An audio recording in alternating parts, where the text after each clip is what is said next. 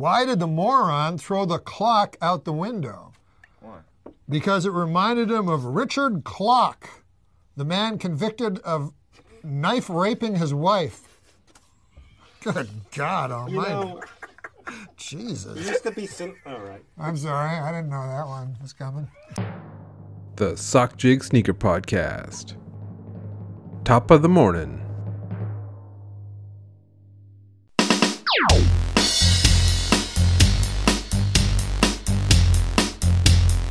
Welcome to the Sock Jig Sneaker Podcast, the only sneaker podcast that doesn't talk about a bunch of bullshit before we get to the sneaker talk. I am your host, Sock Jig. You can find me on Twitter and Instagram at Sock Jig. First off, I wanted to say thank you to everyone who bought a pair of the Game is the Game black socks that I released. You know, the support is really unbelievable.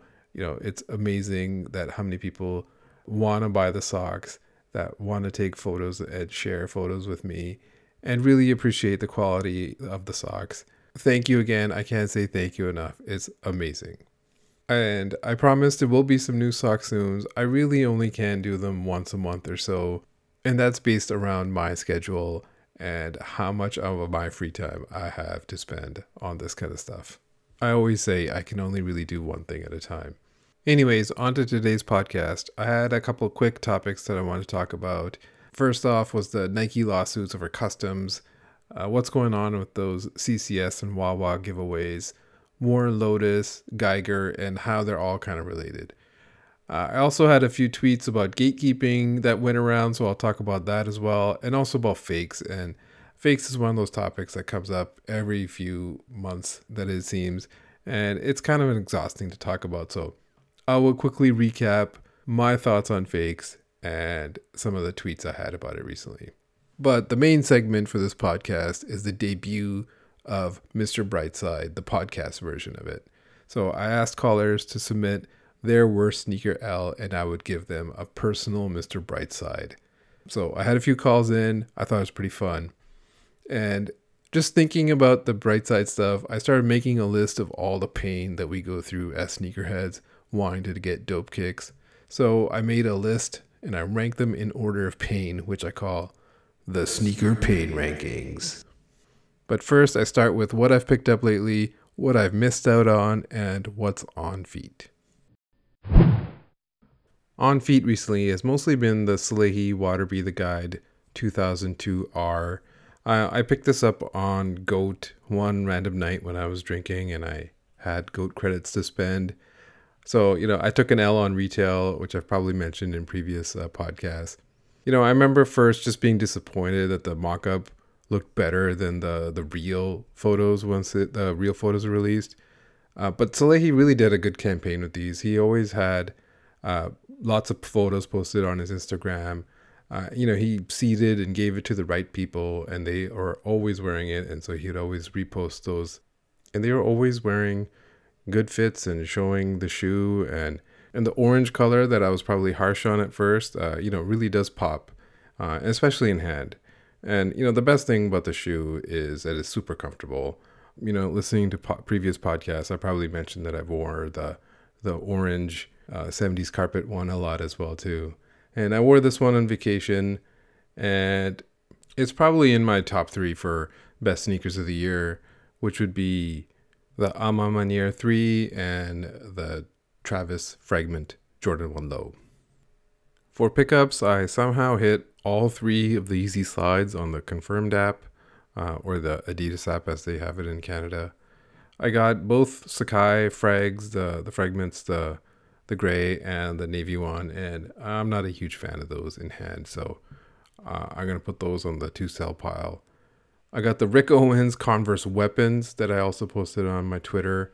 Uh, Converse Weapons is one of my favorite shoes. Uh, I've had it in high school, and I'm glad to see it's back. And it's not really back in the OG shape. They have some sort of new version that's called CX, so I'm not a fan of that. But the Rick Owens one has the kind of OG upper, but the bottom is this big, giant, thick sole, and it's got the classic Rick Owens huge tongue. So it's probably going to be the cheapest Rick Owens type shoe that you'll uh, ever find. And last pickup was the Travis Fragment Low. I just paid the price and got those. You kind of have to complete the set. I'm glad I got them. You know, I went on this uh, vacation and I took the Salehe shoes with me instead of the Travis Fragment Low because uh, a Jordan 1 is just not a great all day walking shoe. So the Salehe one uh, worked perfectly for that. In terms of misses, I missed out on the Lightning 4s. It was one of those shoes where if I hit the raffle or, you know, it added to my card, I would have checked out. But I didn't, and so I'm not going to chase it on a resale afterwards. Uh, just move on to the next one. Off white dunks, I think I already talked about this. I, you know, if I don't really have any chance at a shoe because I don't have sneakers uh, here in Canada, I put it completely out of my mind. And so I'm not going to chase a shoe that I really had no shot at. And it seems like there was a ton of them out there. I saw some, you know, stock monitor saying that there was like 10,000 a day being released. And you know, I'm curious about where the resale will land or if it'll ever shoot up to a certain, like, you know, $1,000 level or not. Just because there's so many of them. Say you wanted one of those shoes and it's got a, you know, an orange lace and it's going for $600, say, on the apps, but the one with a coral lace, which is, you know, slightly off, is going for $500. You're most likely going to go for the $500 one. And so, because there's so many options there, I'm curious to see if they will all kind of keep the resale value at a certain level. Finally, the last miss was the Joe Fresh Goods New Balance 990 V3. Again, this is one of those shoes where if I got it at retail, great, uh, but I'm not going to go chase after it after the fact. And I was I've been a little bit critical about it on Twitter. Really, it's basically two things. One, the fo- the shoe doesn't photograph that well, so I'm curious to see what it really looks like hand. Does it look like shit, or does it look like, or does it really pop? And the other one is basically the concept. I I think was great, but ultimately flawed. And what what I mean by that is, he's out here saying, you know, I'm not like them other people. I'm I'm real. I'm out here. I'm making a shoe for the people, and uh, he makes a commercial that kind of is geared totally around that, which is great uh, he, you know, that was all a success for that part. But if you're gonna make a shoe like that and then you not have a perfect release, especially when we've seen a perfect release with A Ma Maniére three, um, the bar has been set basically, and he got there most of the way, but not all the way. On his own site, he just did a raffle, one for uh, Illinois, and from what I heard, he had about two thousand pairs uh, allocated for that and then there was a global one. I don't know how much was allocated for that, but I didn't see that many winners for the global one. I saw a few for the Illinois one. You know, so it is possible that, you know, he had, say, 10,000 stock and he did what he could to get as many as possible made. You know, the, the collaborator doesn't always have a say in that. It's New Balance. So, you know, when I say the concept is flawed, um, I'm kind of, it, it's shared between those two parties. When the shoe went to stores, to retailers, most of them had a size run. You know, that's nothing. For the actual New Balance site, when they did a queue it, I saw people who said they got in queue, they were number like 100, and the shoe was sold out. That means they released less than 100 on the New Balance site. That's not exactly getting it in people's hands.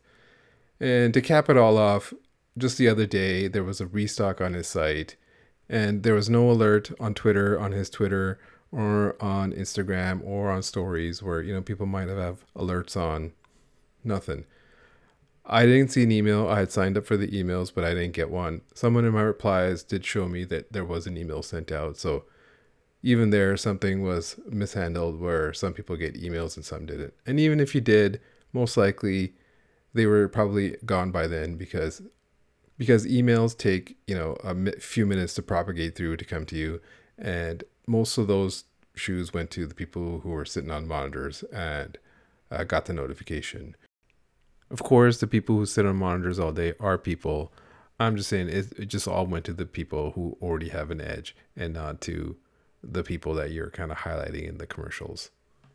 And I think I saw that Balco even had 100, 150 checkouts as well. And that's why I say ultimately the concept is flawed. If the shoe is for the people, it's got to go into the people's hands stores can't get a size run. People who are going on the official New Balance site who are in 100th place can't get an out of stock message. it's got to get into their hands. And ultimately, it went into the people in Chicago and Illinois' hands. So that is, you know, at least some part of a success. But overall, but overall, most people did not get the shoe. I wanted to talk about a few quick topics before we get into the main bright side stuff. First, I want to talk about Nike lawsuits and customs and John Geiger. First thing I saw is that CCS had a custom giveaway and it got pulled. And then later, this Philadelphia food market chain called Wawa also had an idea to do a sneaker custom Air Max 90 sneaker giveaway. And I even then guessed that it would probably be pulled because the CCS one got pulled. Another one for me, I was right, it did get pulled. And there's no confirmation on this. Both of them just deleted all their social media about it. But my guess was Nike basically said to them, hey, cut the shit. You can't do this. And I'm pretty sure that it's connected to ongoing lawsuits that they have uh, in the courts. They don't want to go to court and have the defendants' lawyers bring up that, hey, look, all these big companies like CCS and Wawa are doing customs and they're giving them away. Uh, it's a normal thing that is being out there, and Nike's not doing anything about it. So Nike's got good lawyers, and they said, "Cut the shit! You can't do these giveaways." Then posts get deleted, which leads to you know the suits that are actually in the courts, which is the main John Geiger one and the La La Land one. Honestly, I don't want to get too deep into it because frankly, it takes too much research, and ultimately, I don't care that much.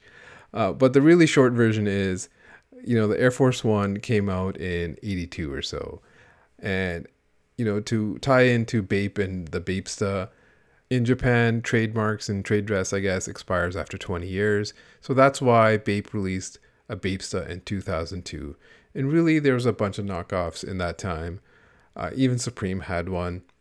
Nike finally got all their stuff in order and got the official trade dress in 08 or so. In another classic, Soulja Boy did it first moment. He had his version of uh, the Air Force One with a company called Yums, and Nike sued them, but and ultimately Nike dropped the case. So I'm sure John Geiger's lawyers are looking into the details of all that kind of stuff of what happened there and why that case was ultimately dropped.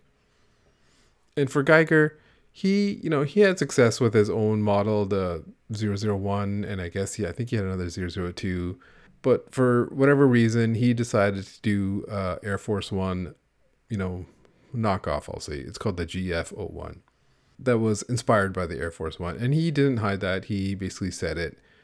But how he got into this and this is the other thing i wanted to tie in is it's ultimately warren lotas's fault that that geiger's in this from what i can tell. Because Nike sued Warren Lotas for trademark infringement. In that case, you know, Warren ultimately settles. You know, they in that one Nike wanted all the records and everything. I don't know what happened. Maybe Warren Lotas did hand over everything. Whatever happened, Nike saw that this company La La Land in LA was making all the shoes. So that, you know, draws a line between Warren Lotas and La La Land they look into La La Land and what they're doing. So then in January of this year, Nike sues them. And then later on, in all the way in, into August, is when John Geiger gets added to the case. So, you know, maybe they, uh, you know, went through everything that La La Land is making, and that's where they saw Geiger. So either Warren Lotas is directly or indirectly responsible for Geiger getting added to this lawsuit, from what I can tell. Me being a sneaker armchair lawyer here. And even though I'm not a huge fan of a lot of uh, Air Force One knockoffs that, that I ultimately wouldn't wear, I'm not a fan of Nike going after small creators, you know, being a trademark bully. I understand in a case if someone is just kind of factory printing knockoffs and using fakes and that kind of stuff. So there's a fine line there. You know, go after those mass producers, those mass replicators, you know, the people that are making Instagram ads and mass producing custom Air Force Ones, you know, where there would be confusion in the marketplace if these are authentic Air Force Ones or not. But for someone who's a you know a small time creator like John Geiger, there's not going to be any confusion of if he's a mass producer or not. He's not pretending to be Nike. Another topic I wanted to touch on is I had a few tweets about sneakers and gatekeeping that kind of got retweeted and screenshotted and shared on Instagram. Um, I'll read the tweets here and I'll kind of go a little bit further into it. So, one of the tweets was No matter what anyone says about sneakers, you didn't need to be there. None of it matters. You're here now. However, you got here, go have some fun. And it was followed up by another tweet that said, all sneaker gatekeepers eventually hate sneakers and what it has become, and also keep on profiting from it as long as possible. They're not happy at all, they're miserable, making whatever they say utterly meaningless. So, I've kind of talked about this on the pod before, maybe not on Twitter as much. My main thing is every generation should have its own thing. You know, the previous generation, you know, my generation, should just accept that. I mean, there's no way they just you know, blindly accepted what their parents said or thought was cool. And ultimately, what I'm basically talking about is the attitude you have towards the next generation. I got pretty nihilist there by saying none of it matters. You know, it doesn't matter if something used to sit and now flies. You know, the explanation is simple. It's shit is cyclical and supply and demand. That's the answer most of the time. You know, the answer shouldn't be it sat back then, so it should sit now. And the people listening to that, they don't give a shit. And I got some pushback saying, oh, it does matter though. You know, if you have knowledge, share the knowledge. The people who want to seek it out will seek it out.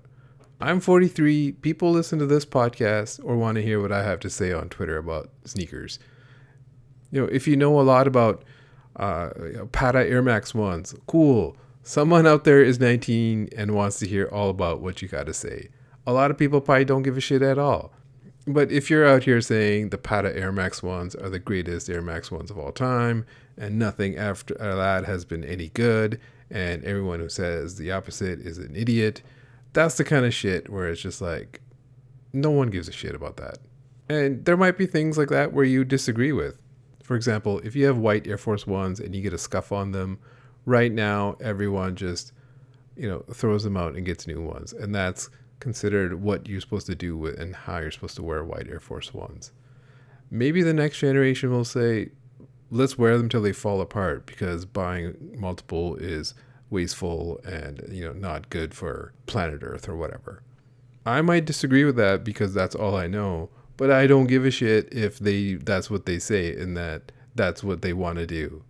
I'm not going to gatekeep some white Air Force Ones, and they're not going to give a shit what you have to say about it if they made it their own thing. It's ironic, this gatekeeping stuff, because all this loudly complaining about shit and how it used to be back then is the opposite of cool. And you're kind of holding on to something from the past, man. Uh, it's it's ultimately the, the you know the scream of someone becoming their parents, and that's the fucking lamest shit ever. And that's the opposite of cool. Finally, I'll talk about fakes a little bit really, I've talked about this before on a previous podcast. My take on fakes, if you haven't heard, is having one fake is like peeing in the swimming pool. It's going to taint the entire pool.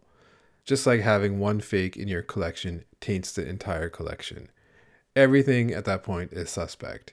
If you have a friend and he says, I have a pair of fake Travis ones, check them out. And then the next day he's wearing a pair of off white dunks. You're automatically going to think maybe those off white dunks are fake. That hoodie he's wearing, the E on the essentials is kind of falling off. Maybe that's fake. All of a sudden, everything is tainted. Everything about that person is fake. Just like you wouldn't dive into a pool filled with urine, you shouldn't dive into the world of fakes. Really, you got to question yourself why would you want a fake? What is in your brain that's saying, I need that Travis One shoe no matter what it takes? I don't care if it's fake. That's what you should be thinking about. What is the source of that thought process? Is it because that shoe is cool and you need to be cool?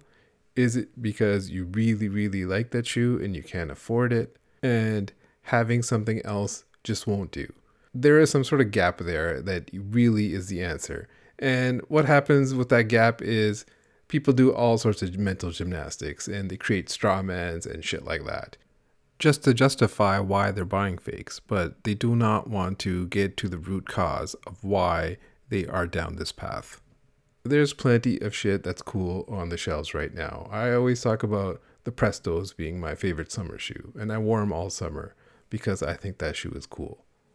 And this all came again, and I talked about it where there's some video from uh, the wear tester guys who I thought were respectable, and I don't really check in on their YouTube very often or a lot of YouTube, but they had a video for the Travis Fragment ones highs, and in the video they're essentially endorsing fakes by saying, "Hey, I can't tell the difference between this fake pair and the real pair. Therefore, authenticators can't either. So, why would someone want to buy the real pair when they can buy the fake pair? And they kept saying that point, kind of um, that this would kill resale. And they were sort of outraged that someone new into sneakers couldn't buy these Travis Fragment ones. That shoe is not for people who are new into sneakers. No normal person wants that shoe for $4,000. The only people that want it are collectors and the rich. And that's by design. That's by Nike's design. They don't want to talk about the mental health aspect that I was talking about of why you would desire something no matter what. Instead, they were just kind of nudge, nudge, wink endorsing fakes. What's crazy is all these YouTubers have access to super high quality fakes for some reason. I wonder how that is. And if they're so confident that it would pass StockX authentication, send it in. You know, the content machine needs to be fed. Do what you got to do to make the video to get the clicks. You know, you established yourself all these years talking about the traction on basketball shoes and shit like that. And now you want to advocate why little Johnny can't get a pair of Travis Fragment highs when he's 17 years old and the fakes are just as good. What are you telling little Johnny? you know, the, the content machine needs to be fed. If that's what you're doing, just say that. You know, I'm 100% independent. I'm not trying to get my name out there and creating content on a schedule. I don't have a team of people. The guy who replied to me on Twitter wasn't even the Nightwing guy, it was his team. And I'm not creating content based on search or likes. I'm creating content that I want to see. However, buy Sock Jig socks when they release. Thank you.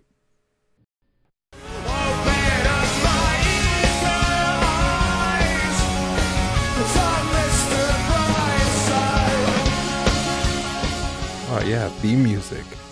You know, everybody likes this song, not just white people. Fun fact, I once saw The Killers open for a band called Stellastarr, and there was probably like 30 people there.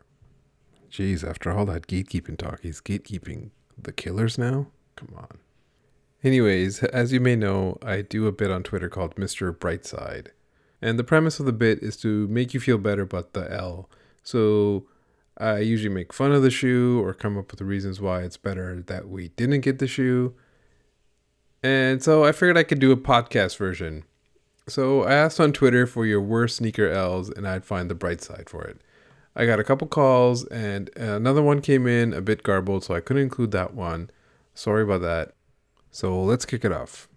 Back in college a few years ago, my best friend hit the OG Jordan 1 from the 10 drop uh, on sneakers, off white Jordan 1s. And we were in college, and at the time they were selling for like $900, $950 for his size. He had a 9.5, which is like a prime size. And I was telling him, like, don't don't sell it, don't sell it, just keep it forever, basically. And he quick sold it for 950 bucks, basically, uh, on a local meetup. And to this day, it's been what like three years now, two years now, something like that. I still bust his balls for it. So probably one of the biggest L's you could take. All right, that was pretty bad. Uh, that was the call from Anthony Vernas at Vernasty. Thank you so much for that call. Let's see if we could find a bright side for that. You know, uh, first off, the sneaker game was pretty different in 2017 you know, back in 2017, the ceiling of what someone might spend on resale for sneakers might have been like three, four hundred. You know, I was talking about myself here, and you know, for other people, it might have been max a thousand dollars. So if you sold something for nine fifty and it was like local sale cash right away, you know, no matter what year it is, a thousand dollars is a lot of money. Um, but these kind of stories, you know, really it hurts at first, but eventually over the years it evens out. you know, sometimes you have these bad sales and then you have all a whole bunch of good sales in a row. And it's normal to remember the bad beats and not the quick wins, you know, just like in poker. But really, what I wanted to talk about, the bright side I have is that this was college. And honestly, some of your best memories with your friends are formed in those years. And stories like this, where you can bust someone's balls and laugh about it, are a key part of that. So let's do some uh, let's do some math here, some Steiner math here. I saw that the lowest ask of on both Goat and StockX for nine and a half is about six thousand, and most of the last sales have been four thousand seven hundred or so. So say just for an even number, you sold it today for five thousand dollars on Goat. Your payout is usually around forty four hundred after you know all the fees and stuff. So calculate the difference. If you subtract forty four hundred, you subtract the nine fifty that you got, and then say the cost of the shoe was two twenty five. That comes out to three thousand two hundred twenty five dollars of what the profit that you potentially lost out on. So, say you have the next 50 years to tell this story with your college buddies. You know, you divide it by 50, that's $64.50 a year to tell this story for the next 50 years. So, say there's six of you that are close college buddies and you all know the story and you all busted balls. All those guys are chipping into that, so you all get to laugh about the story and it's only costing each of you 1075 a year. You tell that story twice a year, it costs like five bucks basically, five, six bucks. So you're probably spending way more on snacks and beer each time. So you took that L, or your buddy took that L, but you if you amortize this telling of the story like it's a mortgage, it's like five bucks each time. And honestly, I pay five, six bucks every time to have an awesome laugh with my buddies. Yo, so my sneaker L that's gonna haunt me forever is the Solar Nike Air Yeezy 2. I hit them. I hit on them back in the day on 21 Mercer. Uh, for those who don't remember, that's when Nike would be tweeting out an image of a shoe with like a keyword circled in the background, and you would have to DM the keyword with your name and size and shit, and that's how you would get your in-store reservation. So 21 Mercer did it for the Yeezys, and they was doing some sneaky stuff where it, they would post a picture at the 17 minute mark, close their DMs at the 23, but people were finding out that yo, if you were to DM at the 21 minute mark, that's how you hit. So I'm like, bet. I mean, 19 Twitters. I DM'd all them shits. I hit on a pair. I trade them two months later for 01 Bred 11s, 06 French Blue 12s, 08 Carmine 6s, 08 Hare 7s, and $700. And every pair has retro since. Matter of fact, the Bred 11s retro that same fucking year in 2012. All right, that was a call from Brandon Fernandez. Thank you for the call and for taking it back to the Nike hashtag Twitter days. You know, uh, in case anyone doesn't know, we're all the way back in 2012 now. That's when the the Yeezy Solar 2s came out. And, you know, when I first heard this call, I laughed too. So I guess that's the first Mr. Brightside when most people will hear this, they'll delightfully chuckle like I did. But I can do better than that. And first, I want to say these multi trades are almost always a bad call. You know, think of it like sports trades.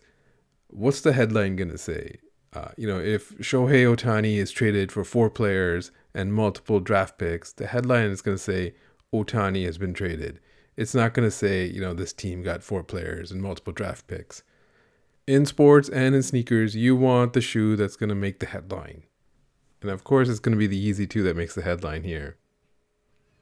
The part about Bred 11's restocking that later in the same year is pretty funny and that's the thing with all these Jordan retros and and you know in the colorways that you grew up with, they will come back.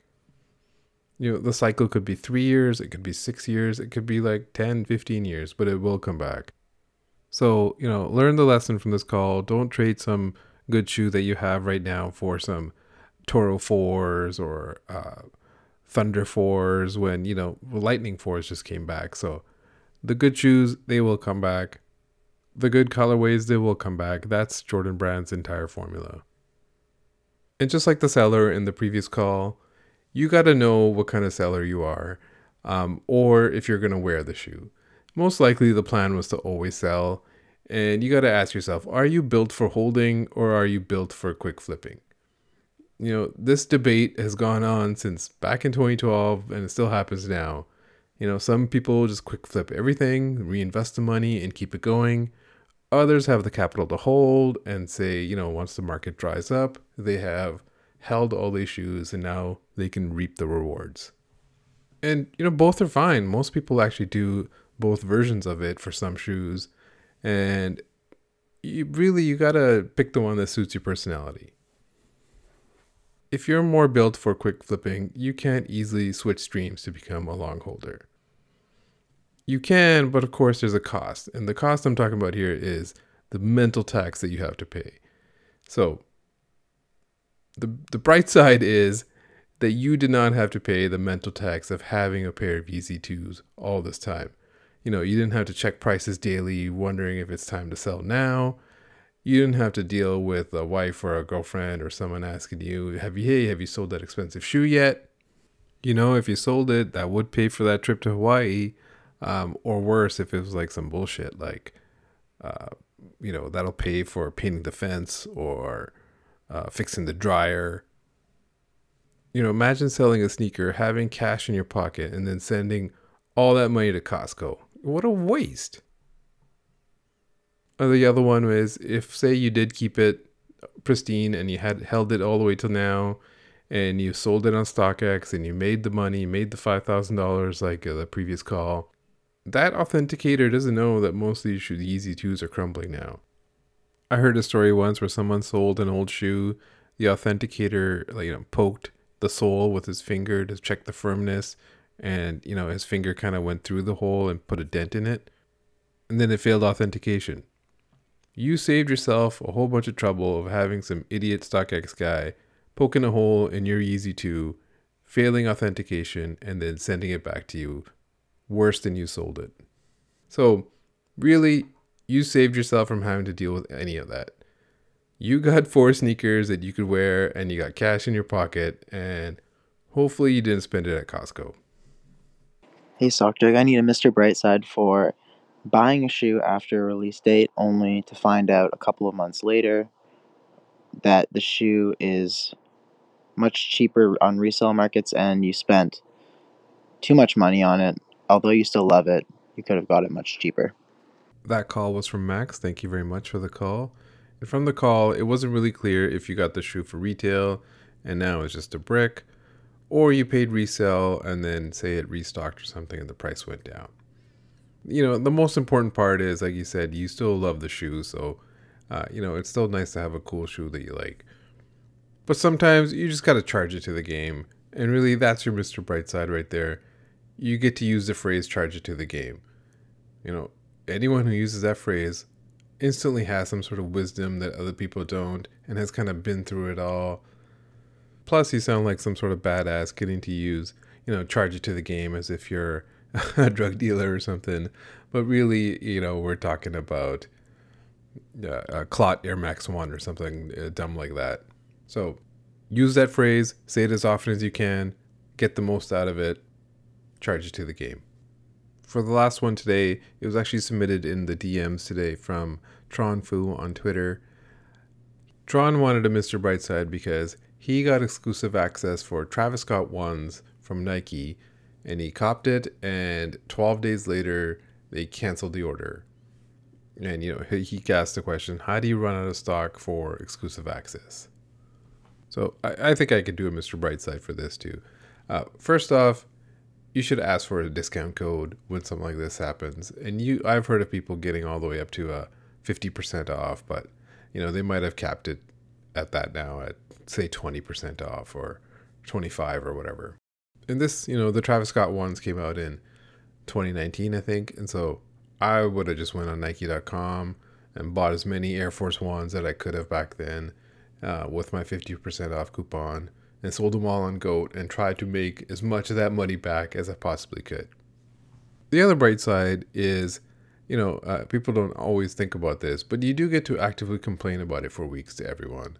You know, you get to complain about it on Twitter, uh, in replies to friends, parents, basically anyone who will pretend to listen to you, you get to complain. And it is kind of therapeutic to get it off your chest, to tell that story again and again.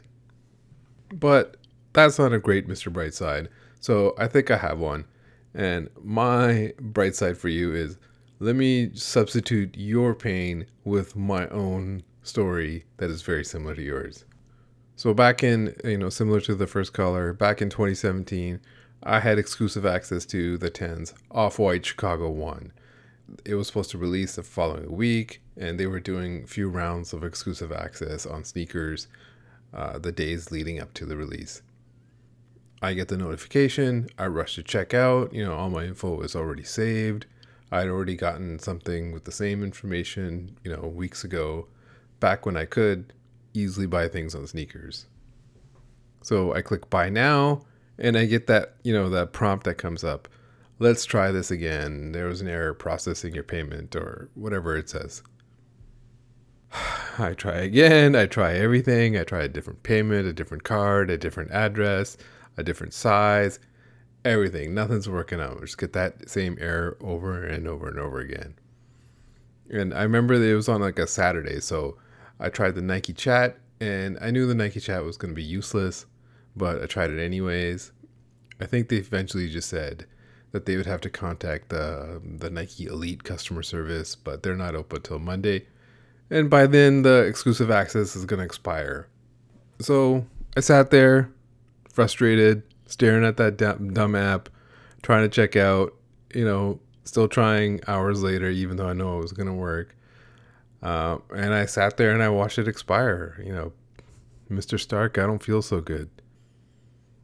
You know, eventually the the elite customer service got back to me and basically said, uh, once the first payment didn't go through, it basically flagged the account and nothing would have worked afterwards. And you know, we'd love to give you a shoe, but of course we don't have anything in stock to give you. So here's a 20% coupon or whatever they gave back then. So that's my worst L. Hopefully that eases your pain a bit. You know, Travis Scott ones, uh, missing out on those does suck, but it's not Chicago off white ones. So, recording all those Mr. Brightsides got me thinking of all the pain that we go through as sneakerheads.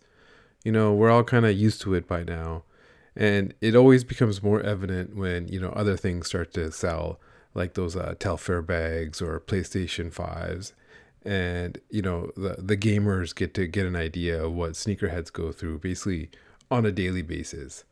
So I figured I'd make a list of all the pain that sneakerheads go through. These are the sneaker pain rankings. But first, some honorable mentions. First one I have is when the shoe's quality sucks when you get it in hand. You had high hopes for the shoe, you got, you know, duped by the kith filter or whatever it is, and you see it in hand and it looks like, you know, a burlap sack. Another honorable mention when you ruin a shoe or get a scuff in that you just can't remove. It could be one of your favorites. Uh, you know, it could be something that's irreplaceable that you know is not going to restock. Another one, probably only for Canadian uh, listeners and uh, international listeners, are duties. Sucks when you buy a shoe. Uh, you know, you paid say 250 $300, and then you got to pay another like 150 in duties uh, because UPS wants uh, half that for their brokerage fee. Another honorable mention, I just have the Footlocker site. I guess that includes all the foot sites. That Footlocker site gives people a special kind of pain, manual, and it gives even botters uh, a special kind of pain. Next honorable mention getting banned from a site or store. Uh, you know, you get this kind of whole thing where it's like, me? Banned? For real? I'm innocent though. I've been banned once on a site, but uh, you know, eventually I guess they just deleted it and I was able to buy from there again. Last honorable mention is when a friend asks you to cop and you cop uh, and you pay for it. And then they're like oh shit i got it too. So now you're stuck with a shoe that you don't want that's probably not even in your size. You know i know everyone who's had to go through this so eventually you just stop offering. Number 10 when you miss on a shoe that you really wanted. You know this sounds kind of simple and plain but you really do need to acknowledge the kind of daily grind that we go through trying to buy limited sneakers. Uh, like I mentioned, the other world, the the PS5s, the gamers, they don't understand this world at all. but the sneakerheads were in this world all the time, and you just kind of get used to that dull pain. You know, you get things from you know never getting out of the queue, or just you know a shoe you really wanted and sold out right when you clicked place order. You know, sometimes you realize you have one last chance. There's one store left, and they're going to restock. Uh, and you know it, they, they didn't use bot protection or whatever, and the stuff just flies. Uh, and you realize that's it. That was my last chance, and you kind of and you kind of do the Charlie Brown walk home in your head until you finally convince yourself to pay resale, which leads to number nine: resellers and botters.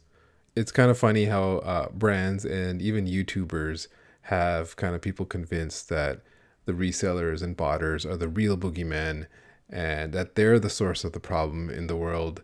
And without them, the demand would magically meet the supply and we'd all be wearing fragment Travis ones because Nike made 10 million of them somehow. But then again, botters and resellers don't really make it easy to like them either. Uh, you know, with their fancy collages and elaborately staged flex photos. Uh, you know, uh, some people's uh, entire online persona is flexing, and some people's entire online persona is hating resale.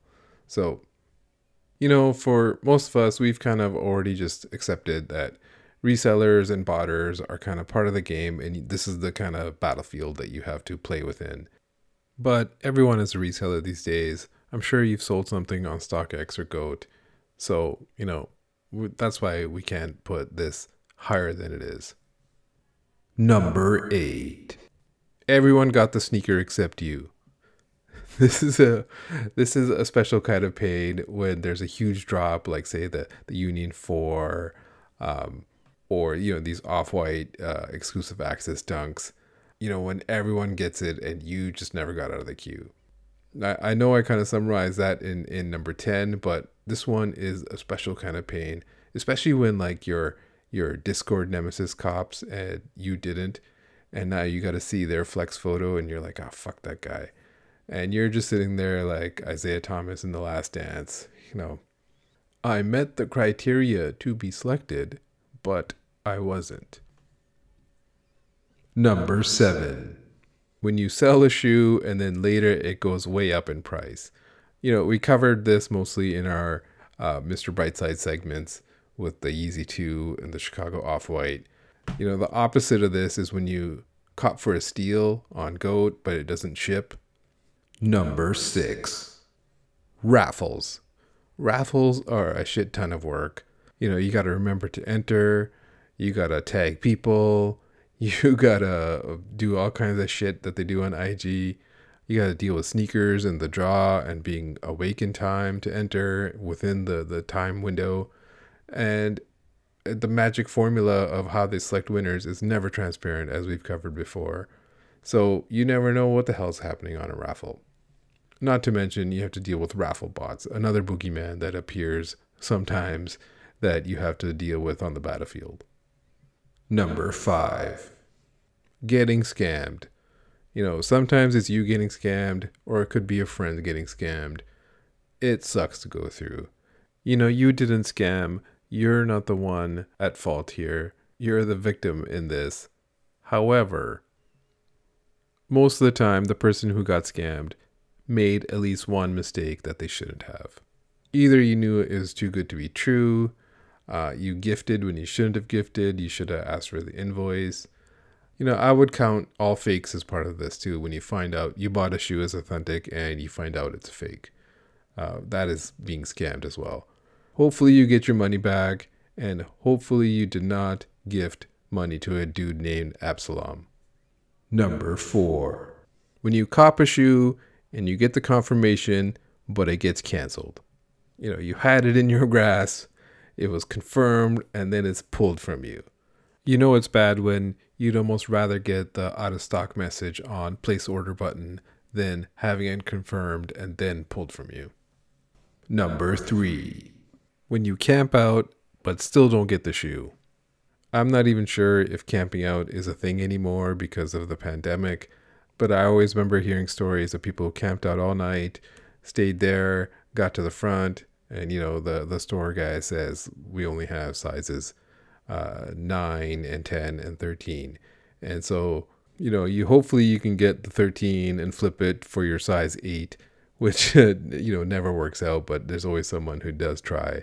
Or you don't get your size at all, which sucks. And we saw this recently too with the Joe Fresh Goods drop, uh, the pop up drop in Chicago, where you know people were camped out. Some people overnight, some people showed up in the morning, and then were in line for hours and hours in the blazing hot sun. You know, either they didn't get their shoe because of all the shenanigans that went on there, or even if you did get your shoe after six, seven hours of standing in line, it's like, would you rather have just paid? $400 for the shoes on GOAT instead of eight hours of your time. For me, I'd rather pay the $400 and wait in line for eight hours. But you know, if you're 19 and you're going with a bunch of friends, uh, you're to have a different answer. So, really, the lesson in number three here is learning the value of your time and what is it worth to you. Number two, the damn sneakers app. I know this might sound like an upset that it should be number one, but it's number two on my list. That app is just a ministry of pain. What's amazing about that app is they invent new ways for you to get the L.